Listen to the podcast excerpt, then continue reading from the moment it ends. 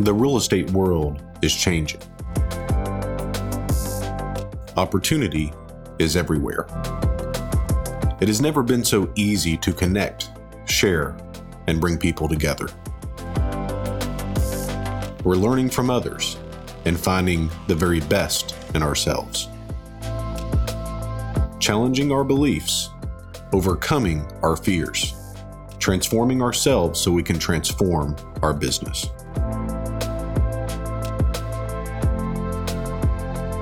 This is Investor Creator.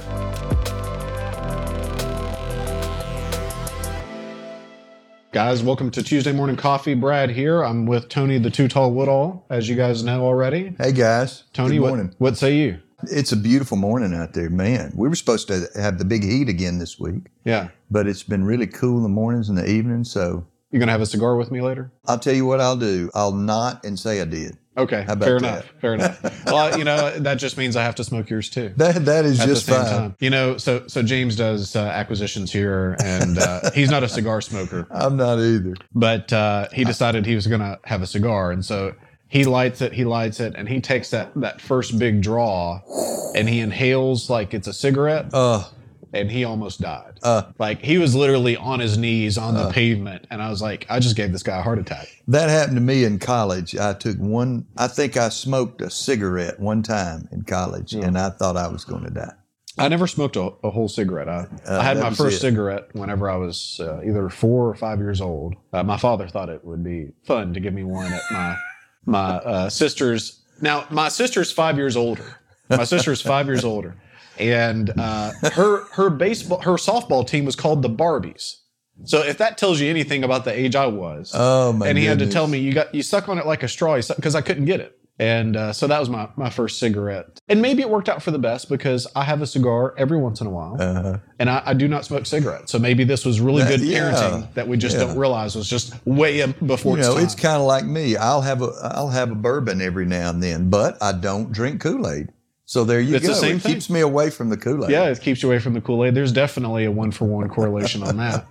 So uh, cool, cool. Great to be with you, man. Now, I am headed out tomorrow to yeah. uh, Tom Nardone's event. So that for those of you guys that don't know Tom, Tom is the millionaire mailman. So how how this guy started, and th- this just kind of goes back to just keeping your eyes open. Yeah. So he was a mailman, Big antennas. had, had his mail route, and he ended up uh, going and serving foreclosure notices at times. And he would just say, "Hey, uh, is there anything I can do to help? You know, maybe I could buy the house." And he ended up creating a nice little rental portfolio on his mail route that he got to check on every day, paid by the U.S. government. And it got to where not long after all of that happened, that he was making more from his houses than he was from his mail route. And so he went Ah. uh, full time into real estate investing. He's been on uh, USA, to, not USA, Good Morning America. Good morning, America. Good Morning America, and just a great guy. As the mailman millionaire, the millionaire mailman. millionaire mailman. Yeah. And I, lo- I love his, his email. His email is gethugechecks at gmail.com. and I, I think about the mindset that you have to have to, I'm creating an email address. What should it be? Get huge checks. that's just, that's just what comes to mind. Gethugechecks.com. That's just what comes to mind. So Who knew what was hidden inside of that that uh, mailman uniform? Yeah. And uh, he always jokes that whenever he was on the mail route, uh, he, he had like this full head of, of curly, bushy hair. And uh, now he's three quarters bald, Yeah. boy, Tom. you know? So uh, he always shows the picture, and that's nice. So, all that to say, he's got uh, a two day event I'm going to uh, Thursday and Friday. I'm going to be talking about the state of the market. How do we weather this real estate market? What decisions are we making differently in the business right now? Okay. And I'm looking forward to it. It's going to be a lot of fun. He always has a good community. Make sure that they somebody videos that. Yeah, it, it's going to be videotaped, and Good. Uh, it's in Punta Gorda, which he says is a drinking town with a fishing problem, Punta Gorda. which is just north of Fort Myers. Okay. All right then. It's a it's a drinking town with a fishing problem. Yeah. I like that. So we're going to be in that fisherman, Fisherman's Wharf area. So uh, that'll be fun. That'll be fun. Pretty. Of course, you're only staying one night, right? Just the night to speak. Uh, no, I'll be there three. Three nights. So I'm leaving out like 7 p.m. tomorrow, Excellent. and then I'll I'll be back first thing Saturday. Well, the rest of us aren't bitter, so don't worry about it. Yeah, it's okay. I'll, I'll try not to sunburn, uh, and I'll try not to drown. I've got to do some uh, some swimming for my triathlon stuff. In open water in the ocean. And I went to the, this was terrible. I went to the pool yesterday and uh, this is my first time in water where I couldn't touch. And so, you know, I'm trying to have some technique with my swimming and the strokes and everything. And, and I guess this goes to, to reason. The tough part is breathing. So I'm watching these other swimmers in the pool and they're doing laps and it looks like their head, their, their head is still in the water whenever they are taking their breath, like their Okay. mouth is covered, but they, they have their technique down. I was like, well, I'm going to do that. So I, I go three breaths, I'm good. Four breaths, I'm good. Five, fifth breath, inhaled Uh. a cup of water. Which felt like an ocean, didn't it? Yeah, correct. And so I got waterboarded, and then I'm I'm coughing, and I felt like on the Sandlot whenever who's the kid with the glasses, Sphinx or whatever, Yeah, yeah. when he jumped into the pool at the deep end, even though he couldn't swim, so he could kiss the the lifeguard. Only I had no intention of kissing the lifeguard, although it looked like the same girl. And you know, she saw me coughing and flailing and just trying to to to stabilize myself. I could tell. I'm not saying that she was about to jump in after me, but I am saying that I was the most interesting thing in the pool at the time. so that was kind of my day yesterday. So all that But you say, know what? What I was thinking about when, when like the feelings you had. You, you know, we look around, we get up and we look around to see who saw it, oh yeah, for sure. and and we we start getting extremely self conscious, and then we start trying to find somewhere to hide, Yeah. And it, it's kind of like what happens to us in what we do. Oh yeah, and I thought about that, and then I thought about you know what I've got to do. I've got to be here for an hour in the water, regardless of what happens. Yeah, yeah, yeah, yeah. You know, like that's Like- the only way to get through it. I have a question. I have a great deal. I have a couple of questions I don't know the answers to. I get on that Zoom call, and when Brad says, "Who wants to go first? Yeah, I don't raise my hand. yeah. Let let somebody else jump in the water first. Let's see how they do. And then Like that has anything to do with me. Yeah, and then I have to look for three or four more excuses throughout the whole Zoom call in order to get through it Yeah. without raising my hand and admitting to people I don't know the answer to this question. And it, it's so funny. If everybody knew, you wouldn't be there in the That's first right. place. That's why you're we're in the program. Yeah. So it's like we're we're all in the pool swimming to get better. Uh-huh. That- no, nobody there is an Olympic swimmer. Right. So, yeah, I, I thought about that specifically. It's like, okay, what do I do? Because what would I tell an apprentice that's that's having some comfort issues because they're not good at something? It's like dive in, man, Yeah. dive in. And the the odd part about this is uh, I took swimming lessons when I was maybe five or six years old, and I couldn't swim. The first day, they were they wanted you to march on the diving board and jump into the deep end, and the lifeguard would get you. And I would not do it. I left Uh, the same pool. And here I am 30 years later back in that pool. back in that pool. And I thought about that. I was like, this is the same pool. This is the same pool. And because I made that decision at the age of six, I lost 30 years, but I'm back. Oh, And and I'm gonna I'm gonna be in that pool. I'm gonna be in that pool. But uh, all that to say, hopefully, it, in open water. next you should be back in speedos. Let's not go crazy. Let's not go crazy. I, I don't know about all that. That would make a good TikTok though. Oh, it would make a great. make TikTok. make a good tick. We had a Snoop Dogg TikTok yesterday, which was fantastic, thanks to Lucas. So, all right, guys. So, so back into real estate. We've gone ten minutes off the reservation. We're talking today about lease options. We're talking today about lease options. So, while we don't do lease options as a business model, and uh, this really came from, in part, one of the questions that we we received in the Facebook group because uh, somebody that's newer said, "Well, why don't we do lease options?" And all I said to was that I, I saw really no advantage of doing lease options. And then it was a really good conversation. It was a really good, good conversation centered around, well, this is a good reason to do lease option. This is a good reason to do lease option. These, this is a good reason. And to put context to it overall, like the, the time that we do a lease option is when we're transferring the deal to owner finance and we're waiting on money to come in. So maybe uh, someone's pulling from a 401k to get the money for the down payment, or they have an inheritance that's set to close out, or whatever that is. But we're waiting on some big cash payment, and we're doing lease options um, short term to do term, yeah. to do owner financing medium and long term. Okay. Uh, so I thought it would be fun to really just kind of compare and contrast the two models and really talk about why we don't do these things. Okay. So we'll go pro lease option first Okay. and kind of see what we come up with. So the first reason that someone said to do a lease option was appreciation. It's like, well, I still have title, I still have the appreciation. Well, not really. Not really. And the reason for that is when you have a lease option, it's two separate agreements. You have a lease, and then separately you have an option agreement. That option is generally recorded against the deed, against title, but it, it has to be notarized to do that, but that secures the interest, just like a memorandum or a purchase. Anything can be recorded if it's notarized. And so that option has a strike price. So you can't say in an option, uh, buyer has the ability to buy the house at any point in, in the next three years, price to be determined. There has to be a price. And so if your lease option goes well, like you're hoping it to go, then that strike price is the price that you're going to sell it at. So the, the appreciation is is a non-issue. Like you're not getting the appreciation, you're getting the price that you agreed to in the option. So d- does that make sense Right. so far? Right. Okay.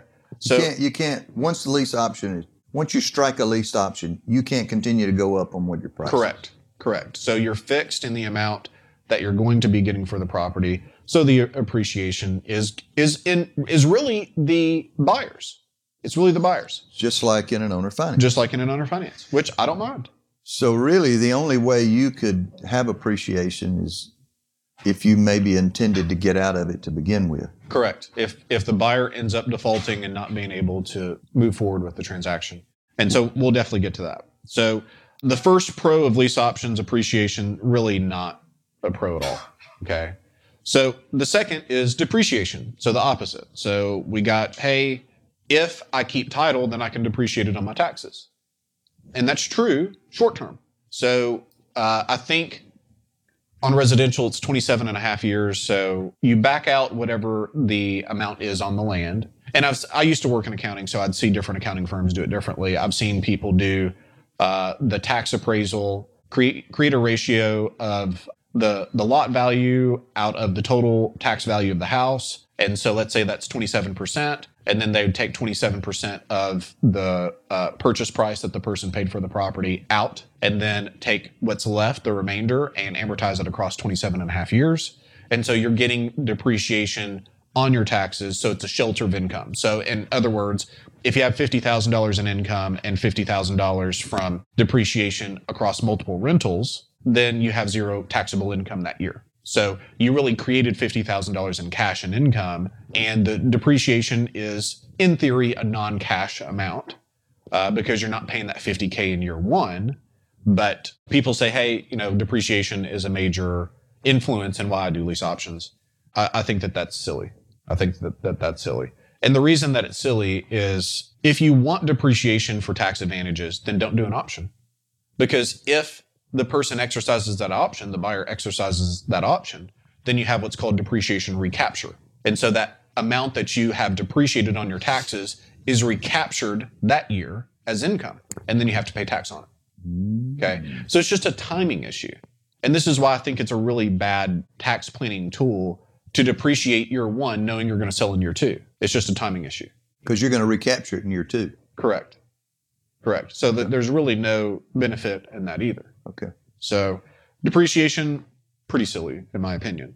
Number three is well, if I do a lease option, I don't have to foreclose if the deal goes bad, which is in part correct, but not totally. So, like we talked about, there's a lease, there's an option. The option is generally recorded against title, especially if you do one of these at a law firm or title company. And so the buyer has equitable interest in the property. Okay. You now have a, a document on title that is encumbering title. So let's say, let's put a deal together. Let's say that I buy a house and I'm going to do a five year lease option to a, a tenant buyer. And in year two, they default. Okay. And I decide, okay, I'm going to get the house back. For whatever reason, I'm going to sell it retail.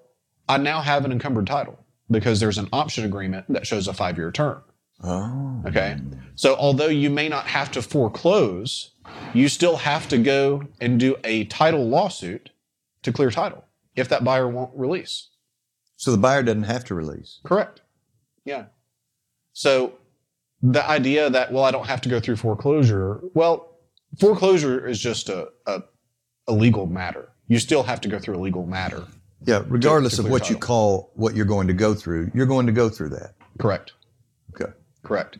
So really no benefit in that. But most people don't understand that if there's an option on title that uh, that's still in play, that you have to clear it. You have to clear it. Same thing for contract for deed. It's actually worse for contract for deed. Contract for deed is viewed in most states as a stronger legal document than a lease option. So contract for deed basically says, you know, uh, me and Joe have done a contract for the deed, and at the point that the last payment's made in 30 years, I transfer the deed to that person. Okay. Boy, I sure wouldn't want to spend 30 years paying for something that I wouldn't own until then. Yeah, for sure.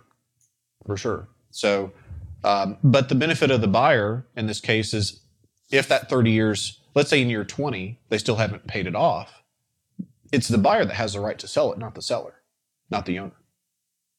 Okay. You know, so because they have 10 year, 10 more years of right to the property, they are the ones that can sell it. Just very similar to a wholesale deal. So if you have a, a seller that's discounting a property and a wholesaler puts it under contract, the seller can no longer sell the property. It's the buyer that can sell the property. And then they assign the contract. Okay. Okay. So no real benefit of of like no foreclosure. Well, technically yes, but not really. Which is a lot of the answers that we give sometimes. It's like, well, it depends. You know, I had a, a an accounting professor, Tim Koski. He was a tax attorney and a CPA. His answer was almost always, it depends. Well, should we do an LLC or an S corp? Well, it depends. You know, and so that's why we we try not to give broad brushstroke advice. The one thing that I can see as being a potential benefit of lease options, short term, is the idea of double dipping. So you do a lease option, you get a small deposit as an option fee, and you have cash flow across time, and then you get the property back.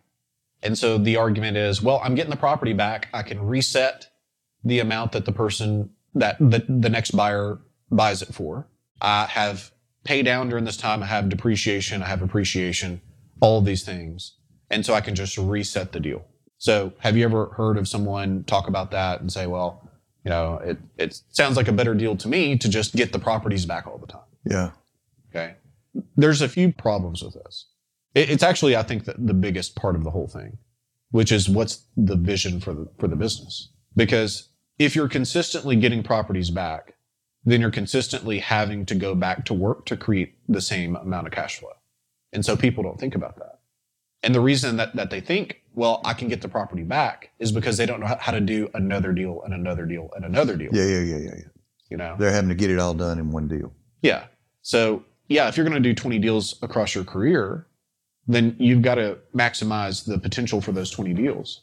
But if you're in a position where um, you can do as many deals as you want to do, really, you don't want the properties back. And I actually learned this from Rich. So Rich Harris, great friend of mine, was like family. And I remember one time years ago that he was talking about a deal where uh, he was trying not to foreclose on it, but there was a hundred thousand in additional equity if he did. And I said, well, why not just foreclose? And he said, well, then I have to go back to work. And I think about the the power of that. you know, he would rather have stable cash flow than more equity and unstable cash flow. You know, Yeah. Well, I'm telling you, that's another mindset. You're that's that's talking from a different place that I buy my coffee at. I mean, tell me about that. Well, I mean, that's just my mind hasn't gone that far yet.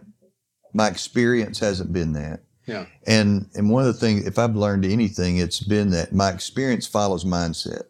Mm-hmm. Mindset has to go somewhere first most of the time. Yeah. Oh, 100%. And my mindset is not there. I've not, I haven't even imagined me ever saying those words like, well, then I'll have to go back to work. Yeah. That's another planet Yeah. right now. But just hearing that out loud, you know, it registers. Yeah. And so uh, I'll probably use that and say that a few more times now. And I'll probably think about that a few more times. And it's easing me closer to that place, just having that that thought. Yeah.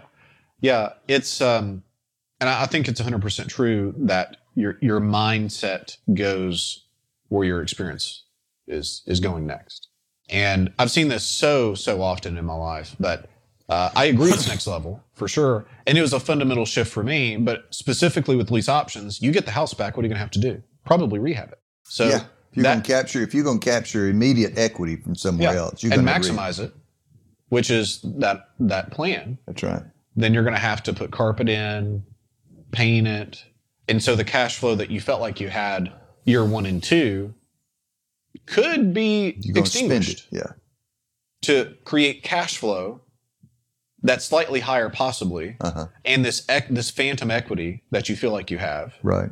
only to do it again two or three more years from now okay so it's an unstable platform to create growth Right. and so, what a lease option person, and I would love to debate someone on this. I think it'd be a lot of fun. That's like a die-hard lease option person It would be a lot of fun. Um, in a friendly, yeah, yeah, yeah, competitive, yeah. I mean, but they're wrong kind of way. yeah. And it would be even better if they came in feeling the same way. Yeah, I'd, I'd love that Yeah. because I could I could prove to them on a whiteboard that they're wrong. No, but seriously, I mean, everybody has a different context of what they're looking Yeah, for. you know, here lately I've had b- because of when you speak or when you'll be teaching on your your picture of things, your view of things, I'll have somebody say, "Well, I heard on, I heard on Brad's thing why y'all don't wholesale." I think he said something about a rat race or something. Yeah. And I said, "Yeah, yeah, yeah, yeah." And he said, "So does that mean if I become a, a, a- an apprentice in the program that I can't wholesale?" I said, "No, that's not what it means." I said, uh, "We're not against how anybody makes money." Yeah.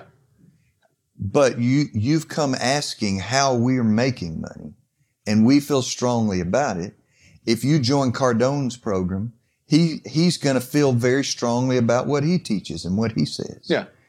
And in the words of my daddy he'll, you'll be dead wrong if you follow him. But no i'm just i'm just kidding there. But but we feel strongly about what we're doing. So it's uh, it's not that we think somebody has to be right and somebody has to be wrong. There's rightness probably in a lot of things. But we we feel very strongly that this is a proven better more strategic way for right now yeah, for you to invest your money because we're not that's the thing I keep trying to tell people who say well I'm I'm a flipper. We well we're not. We are in the how money works business. Yeah, hundred percent. yeah. It- it's so funny because a lot of times the the answer is is different on the same deal if you're looking at it short versus long term. Yeah. You know? And so a wholesaler could say well you know i'm not having any type of of long term issue with the, the deal i'm in i'm out and you know and i feel really good about that. And i'm i'm like well short term if i was in and out and made all the money i needed then that would be great but we're not building any asset base. We're not building net worth. We're not building cash flow with that kind of a model. And so, what I would submit to you is that medium and long term, you're going to really hurt yourself hmm by following that model. Mhm. And I told Tony just the other day, it might have been last Friday, I said, the biggest mistake I've made in the past five years, I didn't keep enough. I should have kept more, hmm you know, without a doubt. I should have built a bigger team sooner and I should have kept more assets. We kept a lot, hmm but uh, like literally every deal that I did where I thought, oh man, I'm I'm making 70k, I'm making 100k, I'd have been better off keeping that house. Yeah, you know, um, everything that I do in here, I've learned from you or people you've introduced me to. So my formula has been I want to do five creative financing deals for every one rehab. But over the next four years, I've come to the conclusion that I would like to do eight to 10 creative financing deals to every one. It's not that I don't want the quick pop. Yeah. It's just that there's a lot more time and investment there on the front end. And it will take space financially too, that you could do four or five more of the creative financing deals, probably in the same amount of time Yeah. than in that time and capture more equity and cash flow than you would with those pops. Not all the time. Yeah. But when I when I measure both for me, because I'm not a full time investor, that is a much better deal for me. At my age, I- if I just take the next five years and put ten in place each year, Yeah. You're done. Yeah, you know, Yeah. I mean, the, the cash flow on that would be pretty outrageous. And I mean, it's, it's not, I'm not going to. I all right, so the first thought that I had was like, it's not that hard to do, but I don't want to say it that way because the context is that it's easy. It's only easy once you get to work and, and you become uh, on ramped into how we do it. Right. You know. But um, all right, cool. Yeah. So one thing that a lot of the, the lease option people, so going back to debating someone, what they would say is, well, I don't do repairs on my lease option. In my contract with my buyer, it says that they have to do repairs. That's cool. Anything works until it doesn't. But if you get in front of a judge, there's a, a very sound legal doctrine that you cannot contract away liability. So if the idea that you could contract away liability was correct, there would be no such thing as tort law at all. There would be no medical malpractice.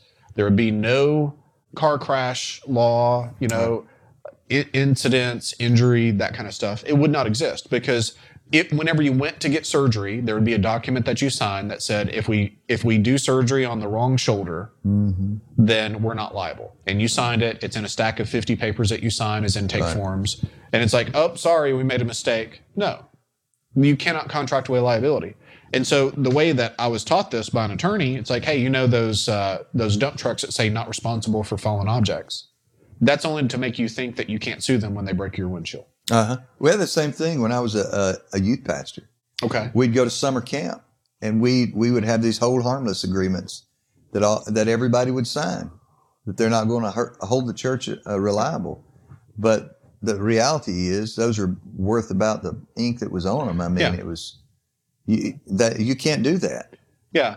And So, so it don't mean anything to court of law. Right, correct. And so, like, if the dump truck stops in the middle of the interstate and dumps a load of gravel because it says on the back that not responsible for objects, that that somehow makes it to where when they call cause a fatality on the interstate that Right. nobody's liable? No.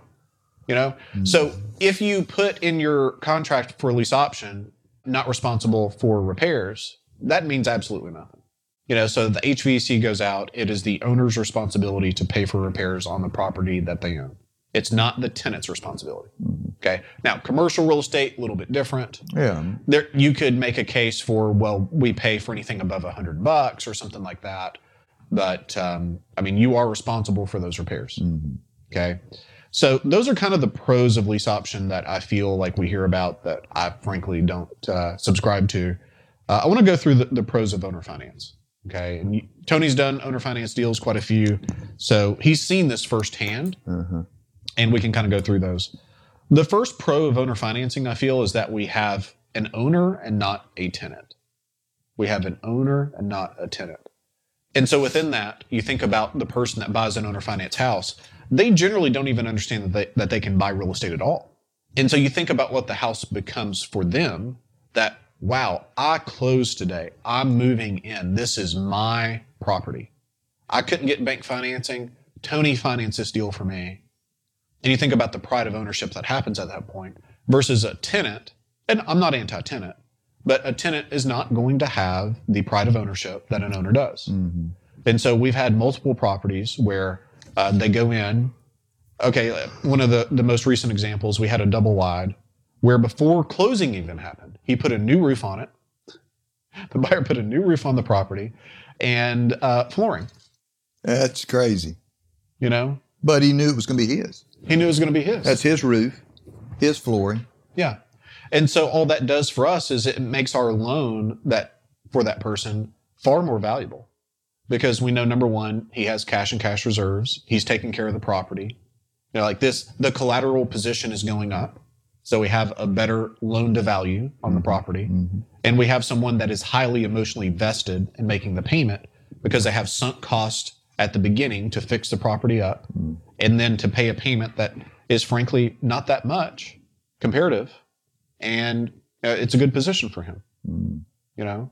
So have you had any of your houses where somebody goes in and you know they they had a not great property to begin with and needed some work and Yeah, yeah.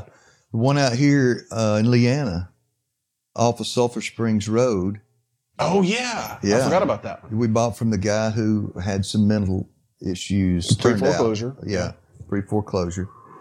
And um, they went in and rehabbed the entire house. It was gorgeous on the inside. And then um, they wound up selling it. yeah They decided they wanted to live closer to an interstate and closer to Wilson County. So they bought something over there and sold this. And even after they rehabbed it, they they made like sixty grand. Yeah, that's great. Yeah. Wasn't that Soggy Bottom Road or Close to that, something bottom, Buckeye, Buckeye Bottom? Buckeye bottom. they did, man. They, they they renovated this place to a T. The family had a construction background, and, and they just went to town. Yeah, it's the first time I'd ever seen um, board and batten on the inside of a house, and they did it in the master bedroom, Mm. and it was just such a such an amazing touch Yeah. on that one wall accent on that wall that I've done it in a lot of ours since then. Yeah, yeah. So there's a big difference in owners versus tenants. Number two, there's no vacancy and no repair. Okay. So with a either a, a lease option model or a landlord model, you're going to consistently get the house back and have to do carpet paint or hmm. worse. At a minimum, it's carpet paint. I would say most landlords that I know, if I asked them out of 100 turnovers, how many of them you didn't have to do anything but clean it, it'd be very, very few. Maybe five, maybe hmm. 10, maybe. Well, just when they put pictures up on the wall, Yeah. you're I going to mean, wind up painting. Correct. Yeah, they do anything. And what generally happens is far worse. You know, they, they had a dog. We had a house that we bought one time where there was a, a parrot or some kind of bird or something that ate all the cabinets. It it ate the molding out of the around the kitchen windows and kitchen doors. It ate half of a kitchen cabinet. Yeah. I don't know which I'd rather have a pit bull at a property or one of those damn birds. That thing, and it was big. It was a huge. I was scared of that bird. Oh, Yeah, that- they come it- flying through the kitchen. Yeah. I mean, you'd, you'd be standing there and like, you didn't know if you're getting attacked or not. I don't know. That thing's gonna pick Brad up and haul him off. Yeah, it, it, it'd be like uh, that one movie with. Well, I don't know any actors' names. I just need to be quiet. I'm gonna try and explain it, and you're gonna be like, Brad, I don't know what you're talking I felt safe because even if he he grabbed a hold of me, my feet would drag the ground. yeah, yeah, fine. yeah, yeah. That's right. That's right. He'd have to fly a lot, lot, Lot lot, higher, higher, lot lot, higher with you. Uh, but there's no vacancy, no repair with the owner finance model. So to argue against that, you could say, well, but you have to foreclose at times. You still have default, and that's true. We have defaults probably about eight percent of the time. Eight, not eighty. Eight. So it's a, a significant minority of Yeah. the time that we have that. But I think about my foreclosures. I've literally in my entire career never had a foreclosure hurt me. And the reason for that is really the benefit of number three is we get big down payments. Yeah. We get big down payments. So Tony's first owner finance deal took Forty five thousand. forty-five thousand dollar down payment on a house that was where and what price? That house was in McMinnville, Tennessee. So a big city, right? No, no, no, no. Uh, smaller, smaller city outside of Murfreesboro, uh, outside of Nashville. I mean, uh, further out it gets from a big city, they get smaller, you know. And I mean, price point was one seventy five, and they put forty five thousand down. Forty-five k down, and then they went in and renovated it, They went in and renovated the whole thing on the inside, and then sold us another house, and then bought another one. and then and then sold us one in Spring Hill, which was a hot area at the time. Yeah, and then they sold that one. But then we got a house in Cookeville, Tennessee, and and they, and they bought that one for their daughter. yeah, yeah. So uh, it's one of the few people in our entire career that were repeat Yeah. people that we've worked with, but Yeah. great people, great people. So no vacancy, no repair when you owner finance, and that brings us to the next point, which is this model is highly, highly scalable. So I've got a great friend of mine has about 200 notes that he manages part time with a part time assistant. Can you imagine having 200 lease options? I've always wondered how many he had, Ballpark, yeah. and he and he's probably gotten rid of a bunch. Oh yeah, yeah. So, you know, having 200 rentals where, hey, my fa- faucet's leaky, the the toilet keeps running, the uh, it's been hot lately, the Right. the the HVAC we have it at 70, it's 80, my kids are screaming, my Right. wife's screaming at me, you know, like all those problems that happen all the time. In the owner finance model, when you get that call, it's like, hey, I have a great HVAC person that I can recommend to you. Yeah, it just happened to me last night. Okay. I got a text last night that, hey, can do you know of a good electrician in our area? I'm owner financing a house to this this family because the electricity is not working in the bathroom. and basically the, the light. And I said, "How do you know the electricity is not working?" Well, the lights won't come on. Yeah. So what I said, so what we know is the lights aren't coming on. Yeah. We don't know that the electricity's not. Have you checked the bulb? And so it, it could be as simple as a couple of things. I mean, it could be a breaker. Uh, it could be that that where there where the steam comes up in the bathtub and there's a light slash somebody instead of just putting a, a vent in there, they put a light vent Yeah. in there, you know. So, but anyway, I was able to say, "Hey, listen, I do have a good electrician in that area," and I sent him a text, uh, sent him the, his name and phone number, and already this morning they've gotten a, a text that says, "Thank you, he's coming over today." Awesome. Awesome. A lot easier than it being your problem. Yes, not my problem. Yeah. Not that we want to pass problems on, but um, you know, when problems Well, happen, yeah. you have property, you're going to have problems. Yeah. Uh, when those things happen, then we're able to because they own it. It's like, hey, here's a good Yeah, I mean. I, I I bought my house from PennyMac. It's not owner financing. I can't call PennyMac and tell them that I have an outside electrical yeah, outlet do- right now that I cannot get to work. yeah. you know, I saw on um, one of those online forums. th- This is kind of like floating around on Facebook right now. Uh, someone asked the question of, uh, "Hey, I just bought a house, uh, paid half a million dollars for it. My loans four fifty or whatever. If the market goes down to four hundred, do I get a refund from the bank?" And everybody's like, "You're an idiot. No, you don't." And they were like, "Well, why not? The market went down." It's like this person has no concept of uh, what an agreement means, but uh, you have people at times that are going to be difficult. But it, it was really good that it sounds like you have a reasonable person that has a small issue, and they reached out to the person that they know might be able to help, which Yeah. is you. Yeah. Where we can't even call PennyMac and get a rec- recommendation in Florida on some sub two deal that they have. They would laugh. Yeah. Yeah. So we, we do the best that we can for people. I mean, at the end of the day, guys, like the main benefit of owner financing is you can scale that model farther than you can the lease option model. Okay. The main benefit I think the lease option people could say is, well, you can double dip. I think that makes sense if you just don't know how to buy. But you're never going to create a really strong asset base by doing that because you're always having to go back to work to stabilize the same amount of cash flow. So let's talk about cons. I have one main con for lease option additional to this, and then one con for owner finance. Okay. So the main con that I can see from the buyer perspective on lease option is you have no control. So the title is still in your seller's name. You may have an option to buy it, but you don't own it.